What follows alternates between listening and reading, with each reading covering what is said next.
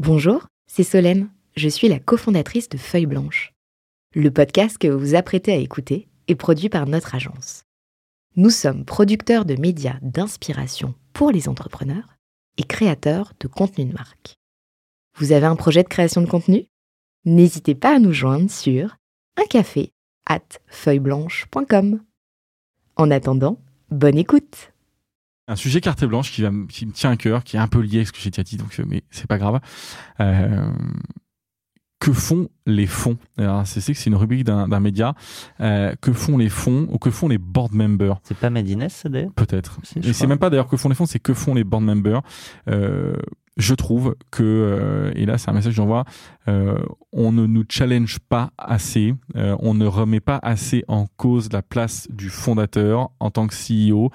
Euh, c'est un sujet qui m'importe, c'est des questions que je me pose et je ne sais pas avec qui en parler et, et je trouve que euh, j'ai pas assez de, de claques. J'aurais aimé pouvoir raconter dans la claque le fait qu'un fondateur, un membre, pardon, un, un board member me dise mais en fait qu'est-ce que tu fous là quoi? Euh, t'es pas la bonne place. Euh, tu fais n'importe quoi, tu ralentis la croissance. J'espère que c'est pas vrai, hein.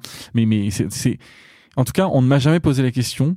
Mon, mon board ne m'a jamais demandé, mais où est-ce que tu te vois dans l'organisation? Est-ce que tu penses vraiment que tu es la bonne personne, les yeux dans les yeux, euh, pour être à cette place-là, à cet instant-là? Et, donc, s'ils le font pas avec moi, c'est qu'ils le font avec personne d'autre. Et pourquoi? Parce que c'est un sujet qui fâche, c'est un sujet qui dérange, parce qu'on n'ose pas se dire les choses et qu'on n'est pas assez transparent. Et, voilà. Et je pense que ça fait partie du rôle des membres d'un conseil d'administration, un d'un conseil d'administration, un board member, c'est de dire et de demander à l'entrepreneur au moment où on investit ou après, mais en fait, t'es où toi dans l'organisation? Si tu mets ton ego de côté, est-ce que tu es toujours le CEO est-ce que, Parce que moi, quand on a recruté un CEO assurance puis un CEO éducation, bon, nous on est CEO de plus grand chose, hein, euh, donc c'est pour ça qu'on a retiré finalement notre poste de CEO, on est cofondateur euh, et on fait le lien entre ces deux activités.